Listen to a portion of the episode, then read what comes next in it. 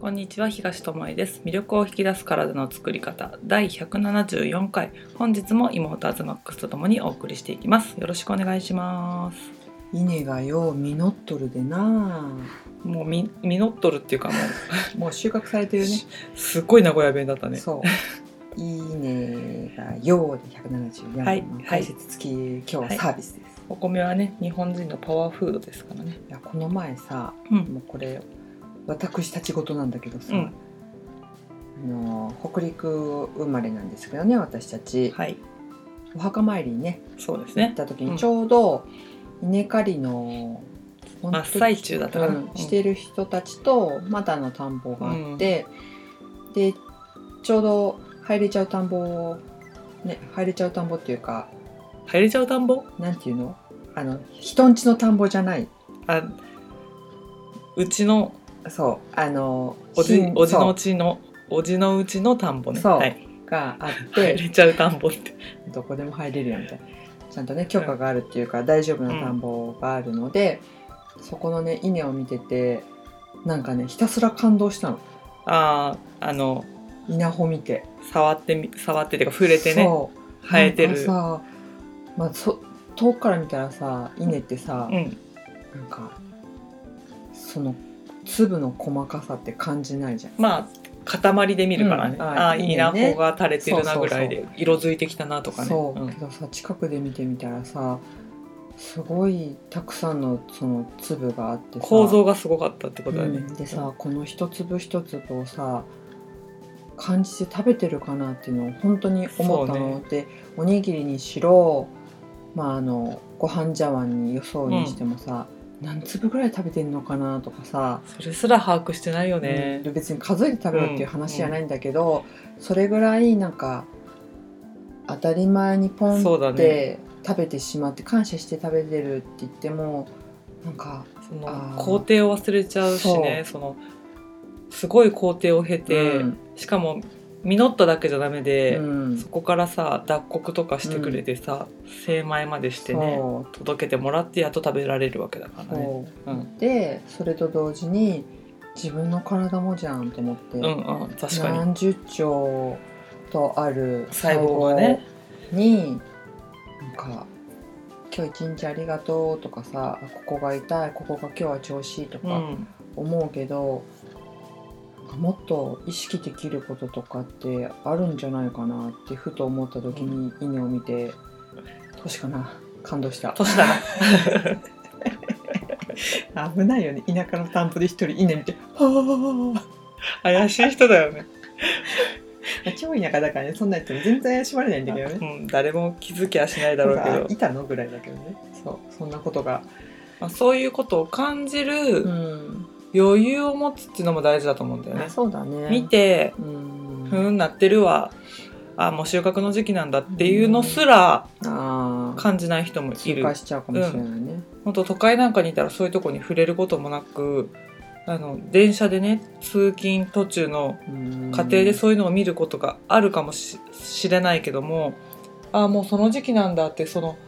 通勤する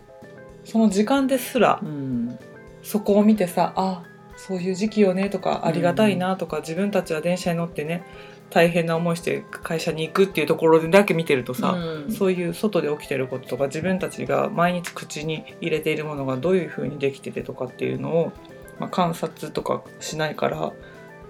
そういうところにまで思いを馳せれないっていうか、うんだからまた適当に食べてしまうっていうか、うん何でもいいやってなっちゃったりコンビニ行って添加物いっぱいのものをね、うん食べてしまったりうん同じものを食べる同じおにぎりを食べるにしてもそのねコンビニで売ってるのがいいのかそれともうん家で自分でご飯を炊いて握ったものがいいのかってうんなるとさ、同じ見た目は同じものだけどさ、うん中身は全然違うっていうところにもな気を配れなくなってしまうよなって、うんだから全部余裕がなくなっていくと見えなくなるよねとは思う。だからその稲を見て感動するっていうその気持ちは年を取ったからではなくあの経験を積んだからこそそう思えるっていうふうに言った方がいいのかな。うんそうしてこうかうんなまあねそういうことだろうとは思うあとは優しさがにじみ出た瞬間でもあるよねそれどうかなこどううかな 自分をちょっとなんか俳句とかでも読んどきゃよかったそれこそちょっとおじいちゃんおばあちゃんの世界にどっぷりって感じだけどね、いねやでもなんあかすごいいい時期にそうやってそうね稲を間近で見ることができて久しぶりにその稲刈りの時期に行ったから、そうだねんうんだからやっぱ間近でその口にするものを見るって大事だなって本当思ってうんその原材料、そうねうん、その今だったらさ台風だったり雨だったり自然災害、ね、そ一生懸命作ったものを失ってしまってる場所もあるわけで、あのさらに普通にいただけるってことがありがたいし、その労力かけて作ったものを失うってどんだけのことだろうって思ったりもするうんし、うんだからこそあるものをうん大事に食べるっていうところうんをしたらいいと思うんだよね。うんその手助けができる人って限られた人だと思うの、うんうんうんそこに行って何かができるって、そうねでも今自分の目の前にあるものを大切にとかそこに気を向けて食べてみるとか近くにいる農家さんが作ってくれたものを大切に、ううんん、するとかさっきのお米じゃないけど一粒一粒ね、うん大切に食べるとかっていうところでその気持ちを返してけたりはすると思うから、何かできることはないかって思うのであればそういうところ自分の身の回りにあることをするっていうのも一つの手かなっていうあの社会貢献なんてできないよって前喋ったことあるけどさ、うん健康でいるだけで社会貢献になるよって言ったのと一緒で、その被害に遭った農家さんに直接何かできるってわけじゃないけどもじゃあ自分が当たり前のように食べてたものに感謝をするっていう、そういうん労力をかけて作ってくれてたんだっていうところはそういうさあの報道があったりすることで知る人だっていると思うからね。そうだねん、っていう見方っていうのはありかなと。うんで今日の本題いきますか。ねうんえ健康に食べられるっていうこととかこの味を感じられるっていうことってこれも前喋ったけどさ、私たち矯正歯の矯正をしていた時があって、うん初期段階の時うん、本当に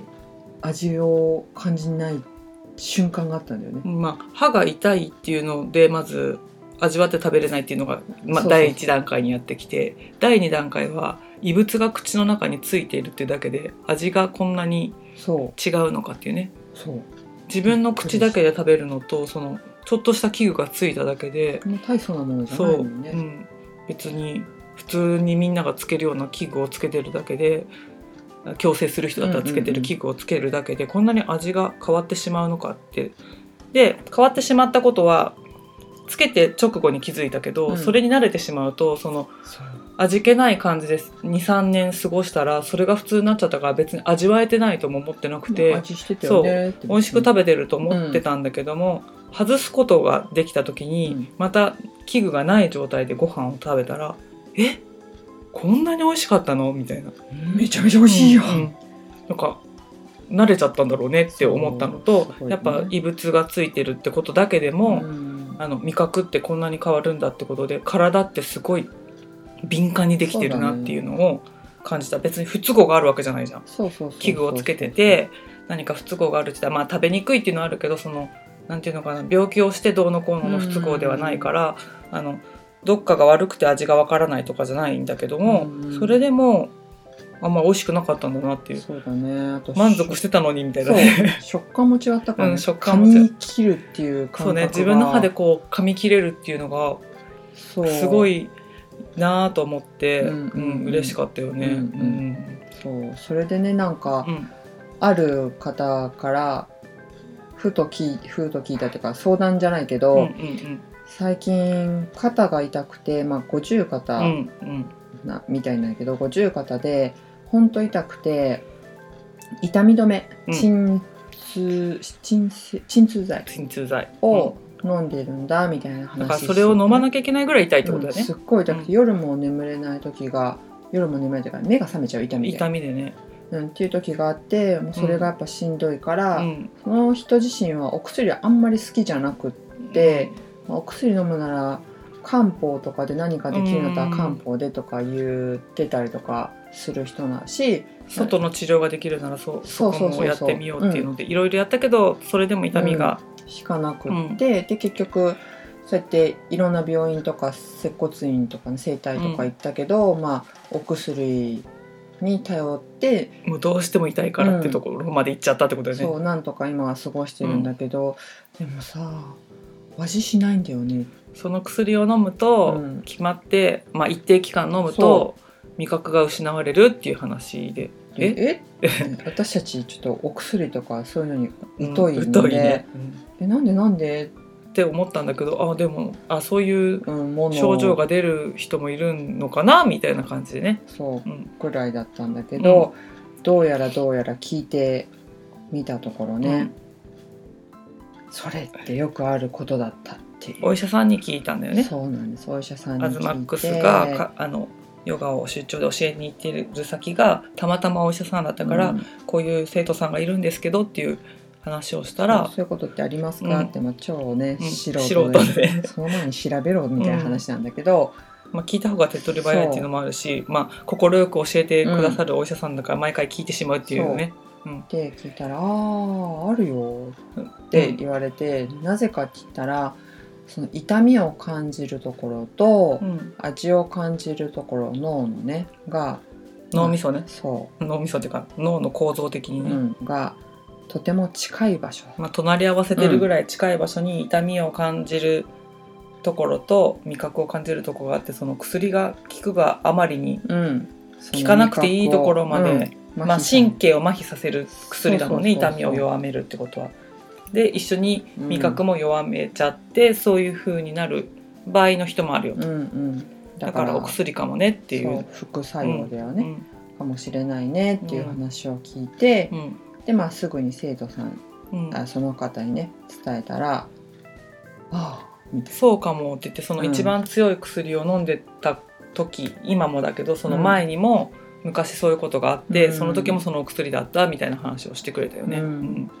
うんやっぱそうなんだみたいなねなんかすごい納得してたよねな、うんでも飲みたくないんだけどさーってもう痛いからさーっていそう眠れうないのはねとか言って、でまあその味覚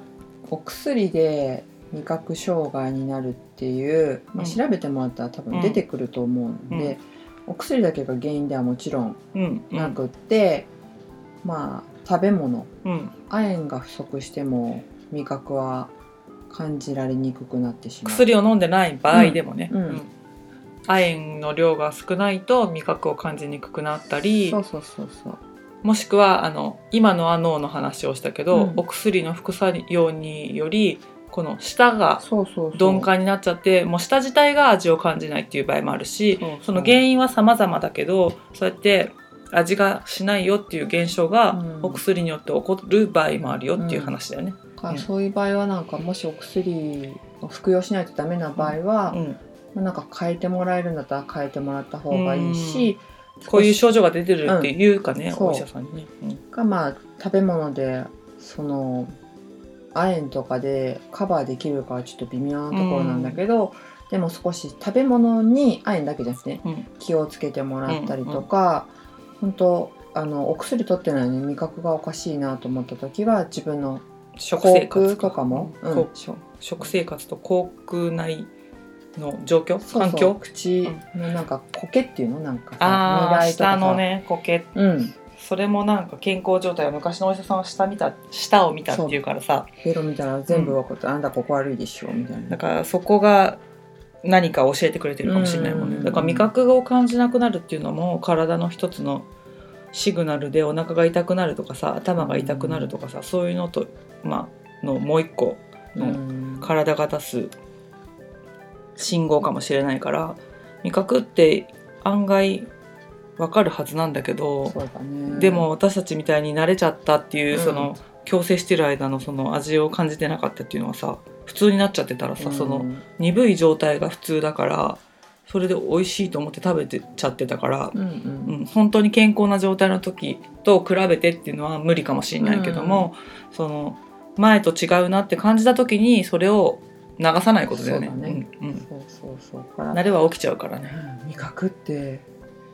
なんていうの当たり前になってんだなっていうのもやっぱそこでそうだね、感じうた。ん、味がして当たり前とかいうのもあるしね、うんでもそれを感じなくなることもあるんだと思ったらさ、うんその味わって食べるっていうのは大事だなと、そう本当生きてる証って言ったら変だけどさ、味わえるってうん、楽しみの一つだなと思って、そうねだから美味しいって分かるのもそうだしまずいって分かるのも幸せなことなんだなと思うそうねそうそう買ってるとそかうねいらないって思うのそもうねそうそうそうそう新鮮だなとか、いろいろ本当せっかくあるそのね味覚とか、噛む力とかそういうのをもう改めてなんか大切にしてほしいなって思っそうねたうん出来事が連続したのかな。でそのお薬の、まあ、副作用の話ではないけどももう一つ似たような話で、うん最近アズマックスがねなんか美容に目覚めたのかよくわかんないけど私ビタミン C 取りたいと思いますみたいなことを言い始めてそんな真っ黒な肌して今頃美白ですかみたいな感じなん何だけ十年ども前から言われてたでしょみたいな。でもあの前もね音声で話したことあると思うんだけどもビタミン C っていうのは人間の体の中で作ることができないから、うん外から取らなければいけないビタミンなのでうんそのアズマックスが言うねあのビタミンを取りたいと思いますっていうのは正しいことなんだけど、うんうんあの本当は野菜とか果物とうかんに含んでるビタミンを自然のもので取るといいんだけども手っ取り早くなんか取りたいなと思った時にはあのサプリメントとかね、うんうん頼る人もいると思うんだけどアズマックスはなんせそういうとこにあの疎かったから、うんもう薬局に行ってちょっと見てこようみたいなそうそうそうで気に気に入るようなのがあったら買ってみようみたいな感じであそうのいいのがあるよっていうのをね調べて聞いたから、近くにもあるかなっていうので見に行って。で見に行ったついでにいろんな値段もさいろんな値段があってびっさくりするぐらい、うんびっくりするぐらいね、値段の差があって、うんあの裏を見る癖が私たちはついているので、うんお薬だろうがサプリだろうが全部裏見るんだけど、内容が分かっても分からなくてそうもそうそうそうそうそう何が書いてあるかを見るんだけども、あのサプリメントって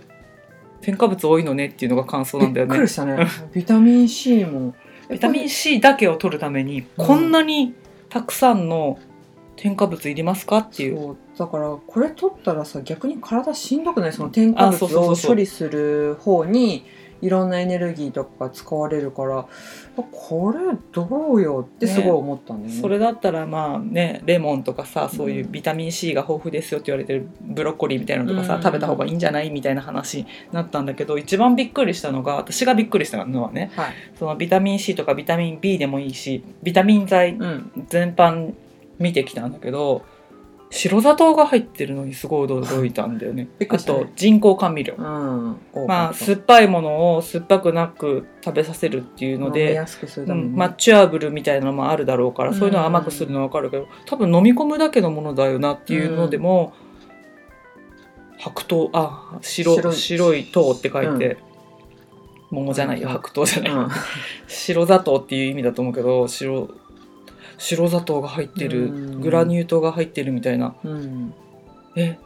それならまだいいけど人工甘味料みたいなの結で構多かった本当結構ねそれは値段が高い安い関係なく入ってるのが、うんうん全体的にもう入っている、うんなんかだから吸着させてタブレットにするためにその糖が必要なのかうんわかんないけどね何のために入ってるのか書かれてないからさうん、わかんないけど表の顔だけ見たらなんかシミそばかすなんか消しますよとか、うんあなたの足りないビタミン補給しませんかみたいな感じなんだけど裏見たらさ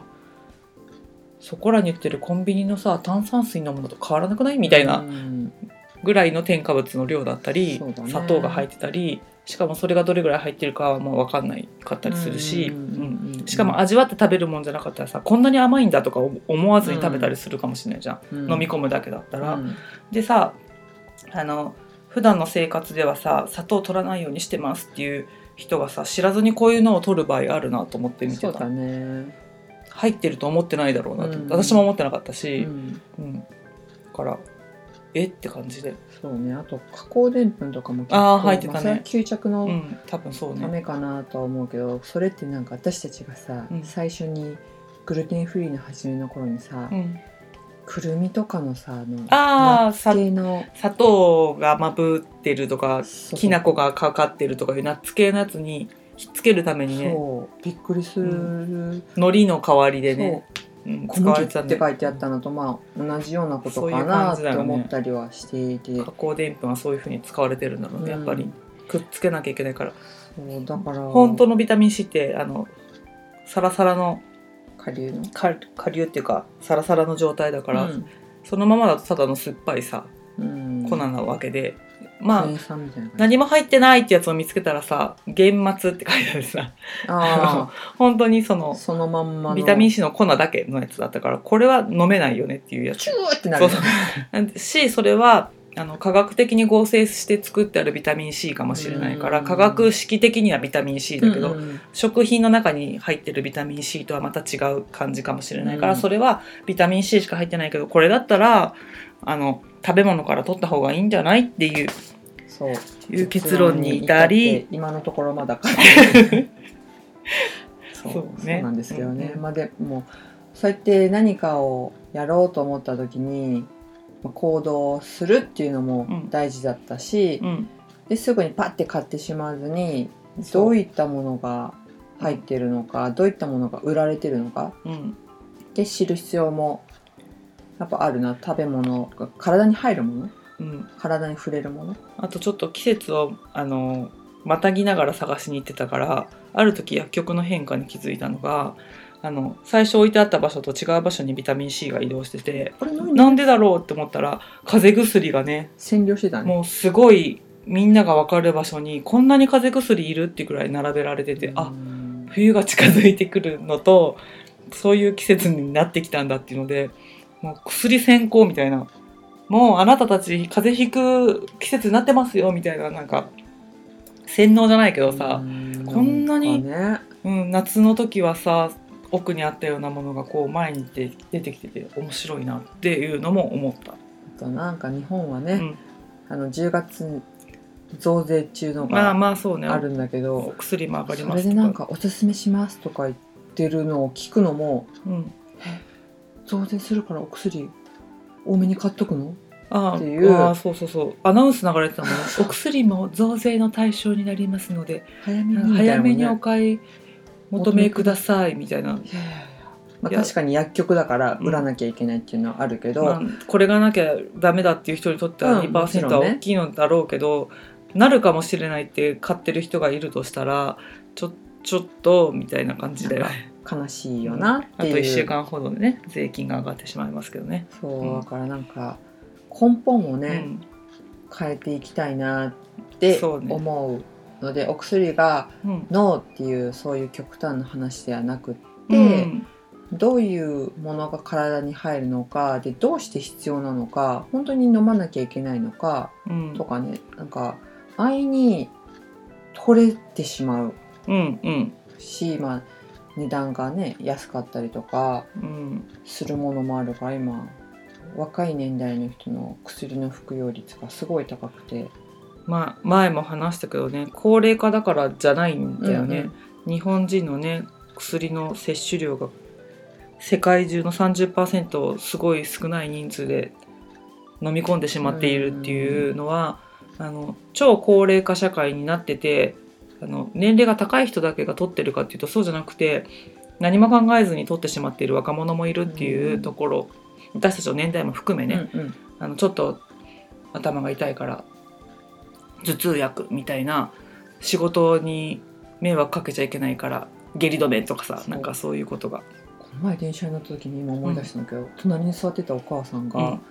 子供がうんなんか調子悪くなりそうだったから、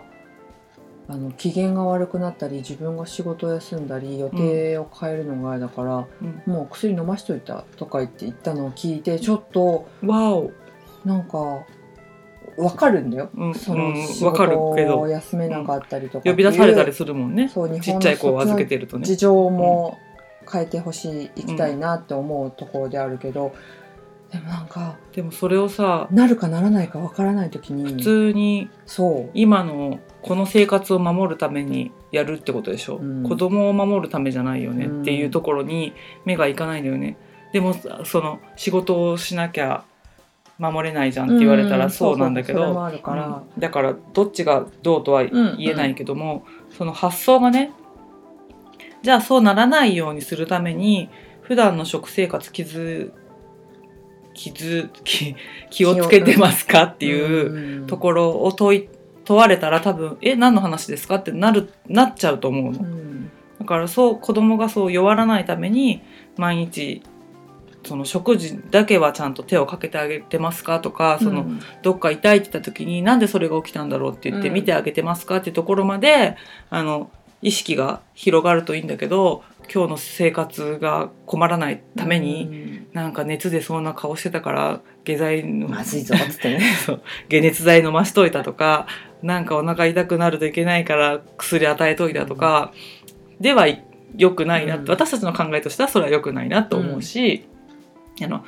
そうじゃなくなっていくためにもその毎日食べてるものに意識を向けるとか、さっきのね農家さんが作ったものありがたくいただくっていうのをすることで自分の体に変化が起きたことに気づきやすくなると思うんだよね。うんだから全部がこう絡んでるっていうか、うんどっか一箇所だけ見ればいいっていう話じゃなくて、まあ、どっか一箇所見れば全部がつながってるって気づくんだろうけど、うんうん、からやはりあの体が不調を訴えないのが一番いいうんうんことであるから、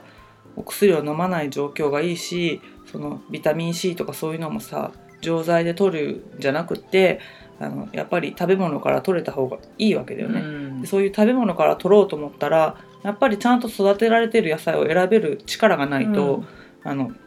そううねん、やっぱりね電気の下で育った野菜食べてもさダメだしさ、農薬うんう